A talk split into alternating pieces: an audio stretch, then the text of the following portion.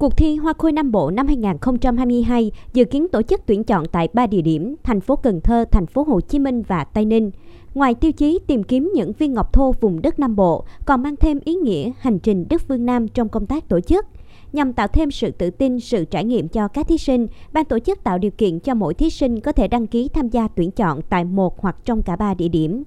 Ban tổ chức đã nhận khoảng 200 hồ sơ đăng ký dự thi và sẽ tiếp tục nhận hồ sơ trong thời gian tới. Điều kiện thí sinh đăng ký tham gia dự thi là các thiếu nữ có quốc tịch Việt Nam, chiều cao từ 160cm trở lên, tuổi từ 18 đến 28, Thí sinh đang sinh sống, làm việc, học tập tại các tỉnh thành Đông Nam Bộ, Hồ Chí Minh, Bà Rịa Vũng Tàu, Bình Thuận, Đồng Nai, Bình Dương, Bình Phước, Tây Ninh và Tây Nam Bộ, Cần Thơ, Long An, Tiền Giang, Bến Tre, Trà Vinh, Vĩnh Long, Đồng Tháp, An Giang, Kiên Giang, Cà Mau, Bạc Liêu, Sóc Trăng, Hậu Giang. Thí sinh phải chưa từng kết hôn, sinh con.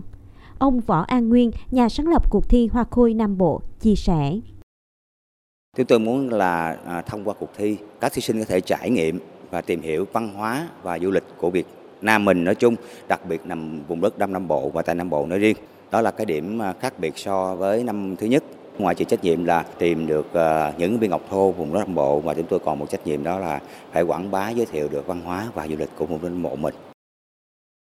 Vòng sơ tuyển đầu tiên tại Cần Thơ, các thí sinh đã được kiểm tra nhân trắc học, trình diễn khả năng cắt quất với trang phục tự chọn, giới thiệu ngắn về bản thân, trả lời câu hỏi của giám khảo. Ban tổ chức thông tin thêm, sau vòng sơ tuyển, vòng bán kết dự kiến sẽ diễn ra vào tháng 10 tại Tây Ninh, Đông Nam Bộ và vòng chung kết sẽ tổ chức vào tháng 11 tại thành phố Cần Thơ, Tây Nam Bộ với sự tham gia của 50 thí sinh xuất sắc nhất.